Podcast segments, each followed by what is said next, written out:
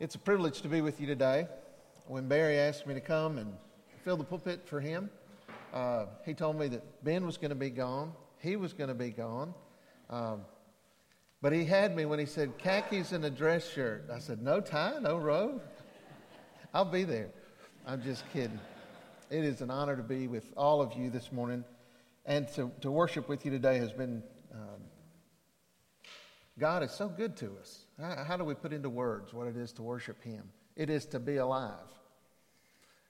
It was uh, about 1970 that my parents, who had been called to be missionaries, moved to Guadalajara, Mexico on my birthday. We moved into a little apartment. Mom baked my birthday cake. It had pink icing on it. It was strawberry icing. And what I remember most about that, and I know you're thinking, you were two. She burned the cake.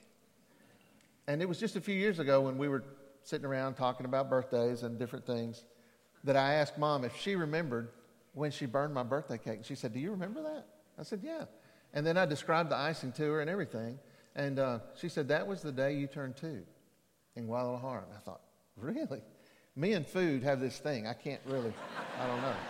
But uh, anyway, so I got to grow up on the mission field on the Mexican border. And dad, who was from Jackson, he grew up on Bailey Avenue. And then at about eight years old, they moved to Glendale, right behind Wells Methodist Church, which is where they went to church. That's where he grew up. My grandmother taught Sunday school there for 20 years, second grade, second grader Sunday school. Anyway, I have a just great heritage uh, with through Dad there. Um, but we moved to the mission field, and Dad was a city boy. So you have to keep that in mind when I tell you the story I'm about to tell you. There were two different appointments that Dad and Mom uh, ministered on uh, in Mexico. We had also we had a church in the United States, which is we lived on the Texas side of the border, but we went into Mexico all the time. But on Fridays and Saturdays, we would alternate different villages that where there were little church plants, and one of the one of the villages actually had a church building. We Dad built it. Um, pretty cool little building. Um, the church. The other village, San Vicente, uh, we met in people's homes. And we, did, we met in that village on Friday nights. Uh, that's when we had the service. So typically, after school on Friday, we would, mom and dad come pick us up from school, and we'd get in the suburban and go straight to the village where we were going to be. Because going to the village meant um, you had to show up and let everybody know that we were having service that night, and then they would come to the service. So there was some visitation going on ahead of time. Anyway, I looked on uh, Google Earth just to see, because I didn't remember these little details. As the crow flies, that village is about 20, 22 miles from the house. But I confirmed this with mom later uh, in a phone call. It took us about an hour to get there because you had to get all the way through Eagle Pass, and, which is not a big city or anything, a little town. But then you had to get through Mexico, and that was right after school, so pretty much rush hour. We had to get through the little Piedras Negras town in Mexico, and then go down this highway, Highway number two, till you got to the turnoff to go to the little village of San Vicente, which is actually right on the river uh, on the other side.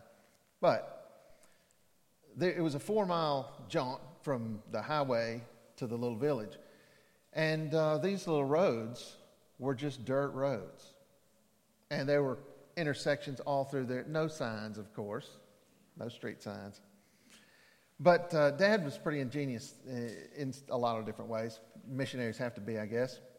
We carried a little roll of toilet paper under the front seat of the Suburban. Obviously, you know what toilet paper's for, but uh, when you're going out through Mesquiteville, which is just mesquite trees as far as you can see, and they're not very tall. Um, you know, not any tall. The tallest ones aren't any taller than that rail up there, um, and most of them are shorter than that. But it's just mesquite trees is all you can see.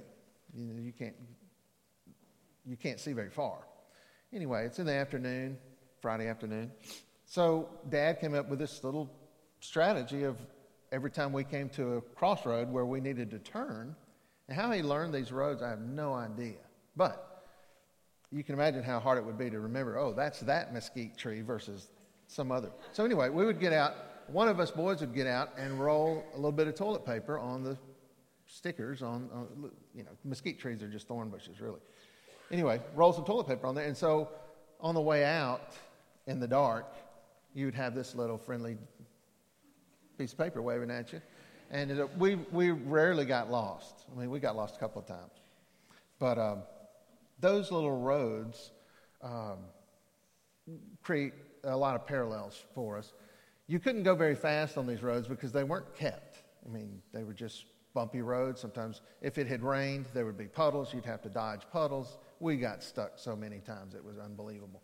Um, because the dust on the Mexican border there, it's not sandy. It's just, it's just powder. So when it gets wet, you just slide on it. You don't really sink into it. You just slide on top of the ground. Um, but anyway, it's nasty. And when it gets hard, when it gets dry, it's just hard. And then it powders again as people traverse it, I guess. But anyway, um, that was our that was our in and out um, to the village that we went to there, that village. Um, the reason I bring that up is because life is, is a road for us. We're reading a scripture today about forgiveness, or we've read a scripture today about forgiveness. But I want to tell you something about this passage of scripture. There's, there's some things that you can learn about your life that can help you straighten out your road. It doesn't have, your life doesn't have to be like those mesquite roads with just uh, a lot of easy to get lost in, easy to get stuck in.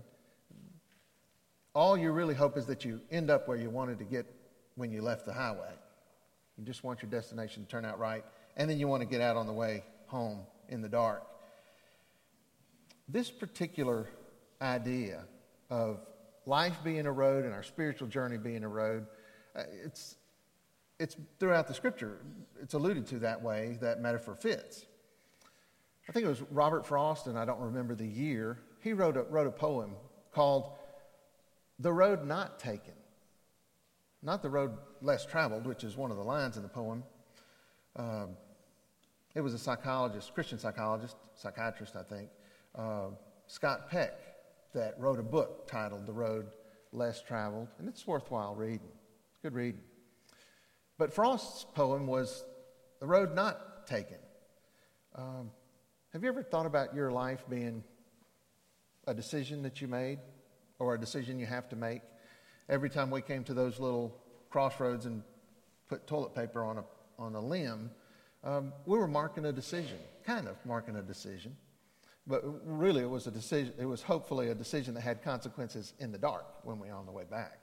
But uh, it's Jesus who said, There's two ways, two roads you can live or die on. Matthew chapter 7, Jesus said, uh, verse 12, he said, You ought to treat every other person the way you ought to be treated.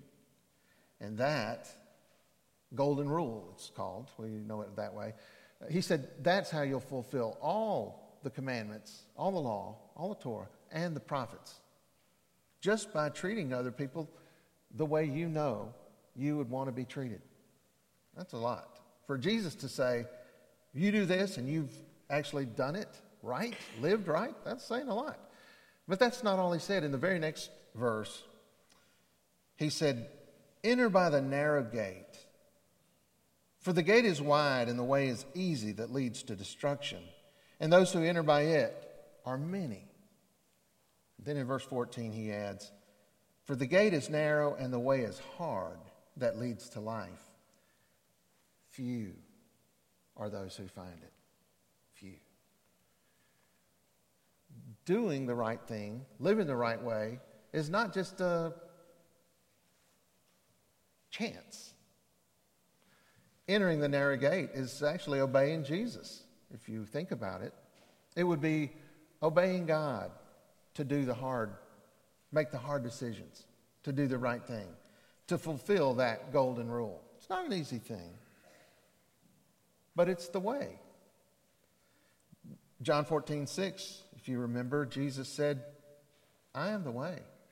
He was answering a disciple's question about where he was headed when he left this world, but this, the fact is still true. Jesus is the only way to life.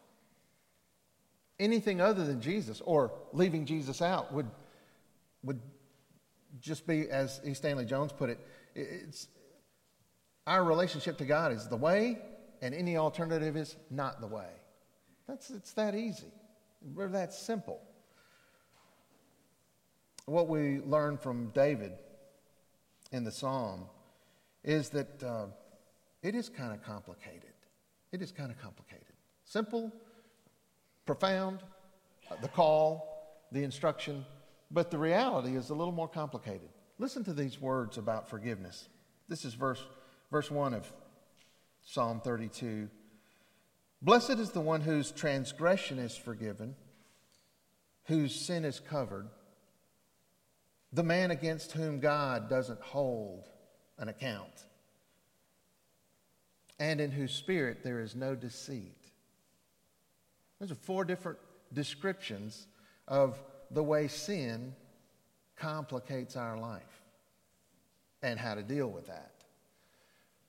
I know we talk about forgiveness, uh, just, I don't know how we make little of it. We say, you know, if you do something that's wrong, just say, I'm sorry. And it's all fixed somehow. But when we read the Gospels, this business of Jesus coming into the world and going to the cross and then dying to take away our sin and then rising again to restore our life and then calling us to not just be believers in Him with our head, but followers of Him, taking up a cross ourselves and leading other people into His life, making disciples of everyone in the world. That's a, that's, those are huge things. So when we think about forgiveness, we shouldn't be surprised that forgiveness is not just saying, oh, I'm sorry. But it is, as we heard in the children's sermon, uh, repenting, doing something different, changing our way. There's that word again. Changing the way we do life, the direction our life's going. Listen to these next couple of ideas from verse 4 and 5. David said, I'm sorry, verse 3 When I kept silent, my bones decayed inside of me. Now, we're talking about forgiveness, and he's just describing the process of getting to that place. He said, When I kept my mouth closed in my, with regard to confessing my sin to God, my bones just wasted away through my groaning every day. The misery of having sinned and not going to God with our sin. We know we have the capacity to do the wrong thing, but God has created us with the privilege of going to Him, just being honest to God. Night and day, verse 4 says, Your hand was heavy on me. Let me ask you this How is your road trip with the Lord going today? Is His hand in your back? Do you feel that way? Do you feel close to Him? I don't know how you could sit through the worship songs and everything prior to this moment and not be drawn closer to Him, regardless of whether your head is facing the right direction on the road or cockeyed. He then said in verse 4 My strength was dried up like it was the heat of summer. Well, we've had some warm days, but uh, they've been humid days, so I'm not going to talk about Mississippi heat. Uh, I want to I want to tell you about a, a summer back about 1979. We had had a drought of 14 months. I didn't know that they hadn't been keeping records that long. Um, but you can go back and look at drought records for Eagle Pass, Texas, on the border town uh, area. Just a couple of years ago, like 2006, a few years ago, not a couple uh, 06, they had almost two years of drought. So 14 months, because I, I, remembered hearing that Marge Mont was the lady on the radio that would, we listened to the San Antonio radio. And um, Marge Mont would come on the air and she would tell the weather or whatever the news was. And I remember distinctly hearing her say, It's been 14 months with zero measurable rainfall for that area. That's a long time. I mean, there was no grass growing, there was no weeds growing, there was no nothing growing, um, except uh, there were some cactus. Cactus. I don't know how cactus survive, but they do. I remember watching the, the farmers in those villages.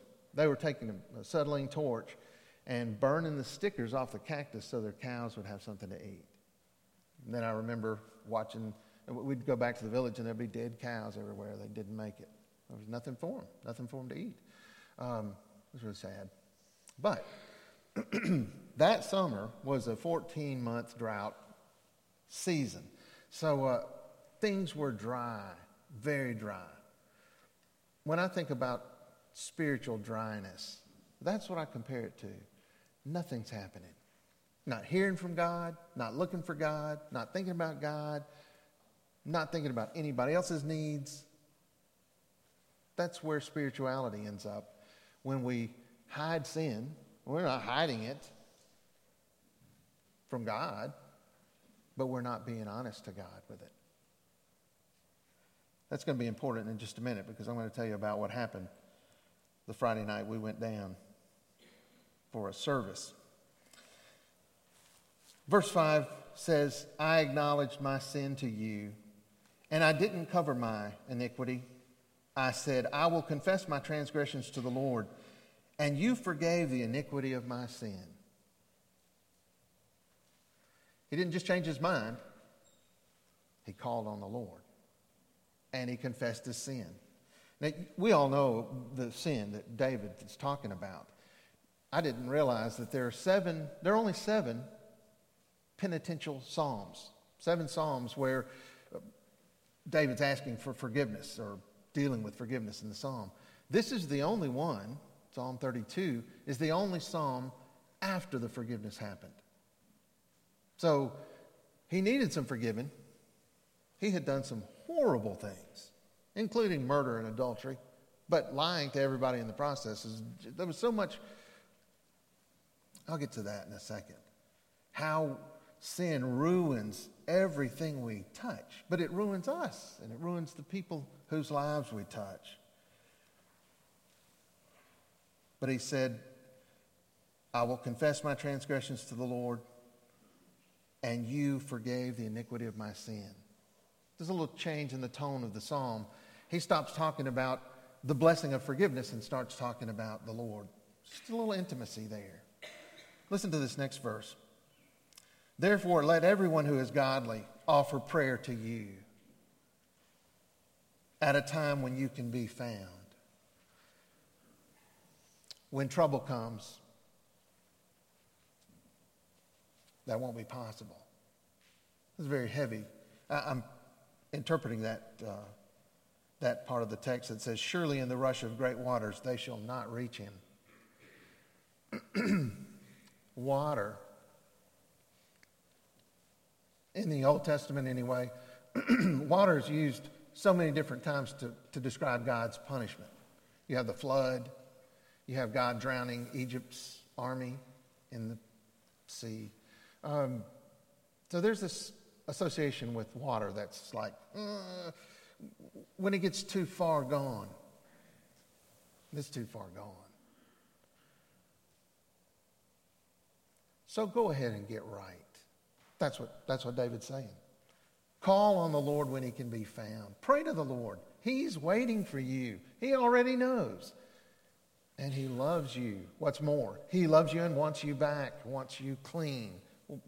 Between he and you, he doesn't want anything to be in the way.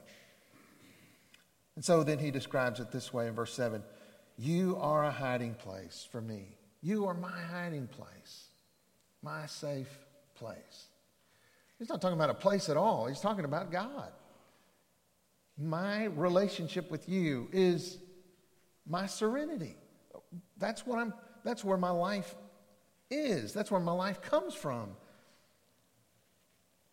You preserve me from trouble. You surround me with shouts of deliverance. I remember dad died in, in 2013. But I, I remember so many times and over the years, he had this little question he would ask people, um, mostly Christian guys and ladies, but um, they were already believers. He wasn't asking them if they were Christians. But this is what he would say. I don't know where he got it from. I, it just stuck with me. He said, Brother, you got the victory? That's what he would ask. Do you have the victory? Are you walking in the victory? When I hear this phrase in, in the psalm, you surround me with shouts of deliverance.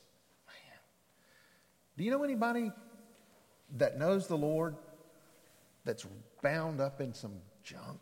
Do you know anybody like that? Pray for them. Reach out to them. Maybe you find yourself that way. You believe, but your life seems to be a contradiction half the time. Because maybe because you haven't really gotten honest with God.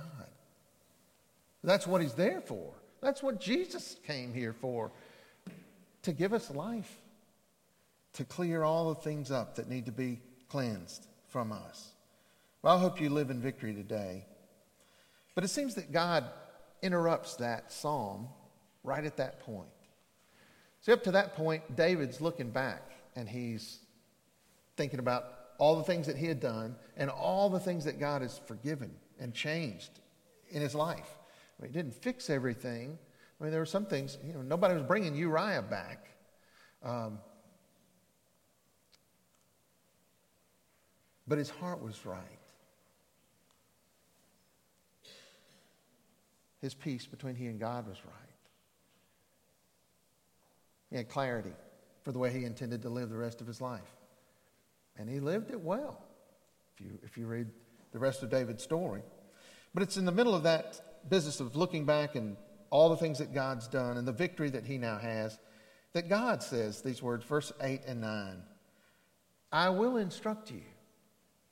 Three things I will instruct you, I will direct you, and I will counsel you.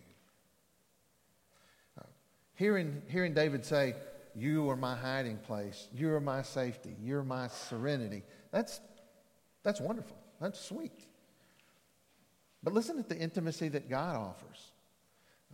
David looks back to, the, to his past sin and his past forgiveness. God looks back even further before all that junk went wrong. Um, before David went wrong. He said, I will instruct you. There's a, I don't know what you would call it. Misunderstanding doesn't really cover it. You know, there's so many people that think about the Old Testament and the law of God as some kind of oppressive, restrictive demands, you know, what you can't do kind of thing. Um, he does tell us what not to do. But did you know that the idea behind Torah is not law, like legal law, but instruction? Like a parent instructing a child, not just a child, their child. That's the sentiment behind all of God's instruction, is a father trying to preserve his children. So many of the promises that come from God come in connection with us following his instruction for us. Honor your father and your mother. Your life will be long. Remember those? Um, but that's what his instruction is like. And so when he tells David, um, I will instruct you, he's, he's talking about preventative instruction. He said, I'll help you. I'll actually teach you. It's not just information, it's not just rules. He wants to be involved in your everyday life, He wants to guide our life. And that's the very next thing he says. He said, I will instruct you. And then he said, and I will teach you the way you should go. That's directions. That's direction. Have you ever needed direction? Y'all just went through some really crazy waters. I'm going to say murky waters. Uh, most, most of you knew exactly what you thought the direction you ought to have been uh, taking. But God directing you is sweet. When you know you can call on the Lord and say, Lord, you give us peace. You give us unity about this. You give us direction. That's his business. God's all about moving us his way. And just remember, Jesus said, I'm not here to offer you directions. I'm here to offer you me. I'm the way. Follow me. I have something in common with you. I'm a member of Lakeshore uh, Methodist Church in Byram. But uh, when Dad grew up at Wells, when he was 14, um, they had a hard time accepting some of the some of the teachings that were being put into the curriculum, Sunday school curriculum, and other things. Um, they had a, there were a group of people. There were about 60 of them, but um, they approached the pastor there and said, "You know, Pastor Case, we need to know what um, what our alternatives are." And so he called Dr. Austin Watson, who was the happened to be the state chairman of the Mississippi Conference of Congregational Methodist Churches, and he said, Listen, I've got a, I've got a group of really good people here that are looking for uh, a denomination that's a little more in line with where they believe God wants them to live and practice uh, their faith. And so, Dad, he was 14, he signed the charter along with my grandparents and Uncle Rob and all these other Christians. And that, that's where Lakeshore Church came from. We were birthed out of Wells. Um, but they, they felt they had to do something. Now, I don't know that that makes, you know, looking back, sounds a lot like a lot could happen then. But um, because my dad did that and answered a call to preach a year later and became a missionary about seven years later, uh, that's why I grew up on the mission field and probably why I'm a believer today. Um, our decisions have consequences, but God directing is really all we need to be concerned about. Right? Where, where's God directing you right now? You don't have to know the answer to that question. You just have to be close enough to God that He's the one directing you. I think the insight to that is in the last part of that verse. He said, I will instruct you and teach you the way you should go. But then he adds this I will counsel you with my eye on you. I think it was John Stott that I heard describing just how, just what the implications of that statement are. I think in Hebrew, the, the word is my eyes fixed on you, would be a more literal translation. But this is what it means it, it, it's the direction or counsel or comfort that a parent gives to a child by looking them in the eye. That's the, that's the nature of the instruction and the direction in the first part of the verse. It's you look at me, you deal with me. And if you get out of line, I'll let you know. But you'll know because you're close enough to me, you can not read my mind, but follow me. That's how he intends to lead us. It's not by saying things and pointing things and pressuring things. And the reason we know that is because of the next verse, which says, Just don't be like a horse or a mule. In other words, don't expect me to lead you and teach you and counsel you like you treat a, a, horse or a mule who won't do anything until you put something in their head, mouth, and a bridle attached to it, and force them. Do not expect God, I think this is fair to say, do not expect God to force you to be close to Him. He loves you. He made you. He's offered himself to us. It's on you to come back to him. It's on you to call on him. It's on you to open your Bible and listen to God's word. It's on you to pray to him. Take your brokenness, take your hurt, take your concern, take your fear.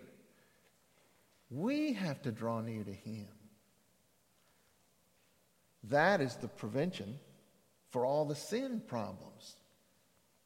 Yeah, there's ample forgiveness. But God doesn't just want to deal with naughty whatever. Nor does he want to deal with mules. You know a mule's problem, I don't know that much about mules, honestly, except they have a small brain compared to their body. Um, have you ever seen anybody try to force a mule when they didn't want to do something? You are not going to move a mule. I got a friend down in Crystal Springs. He had a mule. He gave it away. And the mule didn't want to be away from home. And so they had to pull the mule with a truck. They couldn't get it, they couldn't load it, they couldn't move the thing. So they finally attached a rope to the mule. and the mule sat in the road and they drug the mule on his rump until they gave up. They said, he wasn't selling the mule, he was giving him away. But the donkey wasn't being given, he wasn't going. And he didn't. He never did. Um, you ever known a Christian like that?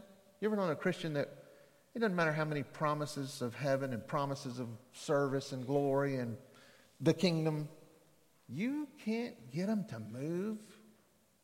Have you ever been that stubborn? Horse, you know, horse is just about the opposite of that. Horses, as big as they are and as graceful as they can look at times. Have you ever seen a scared horse or a startled horse or a spooked horse? They will kill you to get away from whatever it is that bugs them. I mean, it doesn't have to be a cattle gap, it, it could be something, uh, who knows? Uh, I've heard so many people tell about horses taking off while they were on top of them, uh, riding them, and uh, taking them under tree limbs and taking them off their back and just to get back to the barn for no apparent reason. Just had to be there, you know, impulsive. You, you ever known a Christian like that? I tell you what, I don't care if it's wrong. This is what we're going to do. This is what I'm going to do. Just, if you don't like it, get out of my way.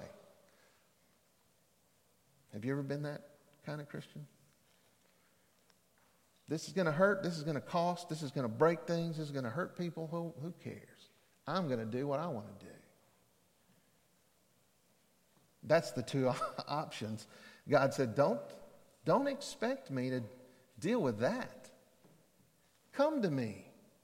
Look me in the eye, and I will be God to you, and you can be my servant, my people. You ever get back around to the barn, there might be some forgiveness there. I mean, God will be there when you come back, but that's not where He promises to transform us. He wants to nurture and instruct us, He wants to guide and direct us to His end. I got to finish up. Um, it, was a, it was a Friday night. We had gotten to the village. It was time for the service to start. And thunder struck. And immediately the bottom fell out. Rain was pouring down. And um, Dad was in the doorway of the little house that we were in. We're about to have service. Mom already had her little accordion out. We're about to start singing. And we never got to the first song. Dad said, Glenda, we got to go. And if you knew about the dirt roads, and if you knew about what happens to toilet paper when the rain comes, and if you had seen that rain shower that hit, a 14 month drought ended that night. Um, wasn't quite dark yet, but it was coming. So you just picture the worst case scenario. That was my dad standing there in the door of that little house, panic look on his face, and we all just packed up and went and got in the Suburban. As we're going to the door, somebody in there, I don't know if it was the lady that owned the house or if it was somebody else there, they said, Would you mind if this lady got a ride with you back to the city? Now, I remember that because very few, rarely would anybody ask for a ride. I mean, it probably happened four or five times, I'm sure. But that night, it was like, really? You want to be away from home in this kind of thing? Um, I don't remember really processing all that as a kid. I just remember them asking if she could go. Um, so, what I also remember is I didn't get to sit in the seat. I was in the back of the Suburban. My two younger and older brother, they always remain in seats, but if we ever had guests, I got to go in the back of the Suburban. I, I probably offered to because I loved laying down in the back of the Suburban watching the stars and I don't know. What I remember is when we got, we loaded up and got to the school where we always took a left and then started hunting paper. We got to the school and started to turn left, and this little lady who was sitting between my brothers in the middle seat of the Suburban, she said, Pastor Donnie, she said, don't take the road to the left. I couldn't see the expression on my dad's face, but I could see the expression of his body language from behind. He kind of leaned back. he had his glasses were already steamed up. He was panicking. I could just tell dad was falling to pieces, thinking about not, not only are we going to get lost and stuck and never make it home alive, now we've got an old lady in the back seat to take care of on the way. Um, I didn't mean it that disrespectfully at all. Um, I'm an old man. So we're, uh, we're sitting there, and she said, You need to take the road to the left. And what I knew was, I didn't know there was a road to the left. We had never been down that road. But she said it just as naturally as she could say it. She said, You need to take the road to the left because that road will take you straight to the highway. She said, It's a longer road. That's why all these shortcuts are all out through the wilderness over here, Mesquite Wilderness. But she said, That road is rock bottom all the way to the highway. Then she said, I grew up in this town. I know that road like the back of my hand. You can get through life your way, the hard way, with sin. You can do whatever you want to do. Or you can let the Lord into your world, right in the middle, like that little lady was for us. Jesus not only knows the way, he is the way. The Holy Spirit knows God's will, and we need it. And he wants us to be close enough we can tell by his voice where out is. Would you bow your head with me for a word of prayer? Heavenly Father, we need you today to deliver us from all evil. We know that there is pardon, ample forgiveness at the foot of the cross in your loving heart. But God, we don't want to just live in struggle. We want to thrive. We want to live in victory. We want to be with those who shout and rejoice in the glory that Jesus has brought us to live in. God, I pray that you would help us to be, every one of us to be, instructed by you, directed by you, counseled by you, face to face, eye to eye, heart to heart. We ask this in the name of your Son, who knows us and knows your heart. In Jesus' holy name, amen.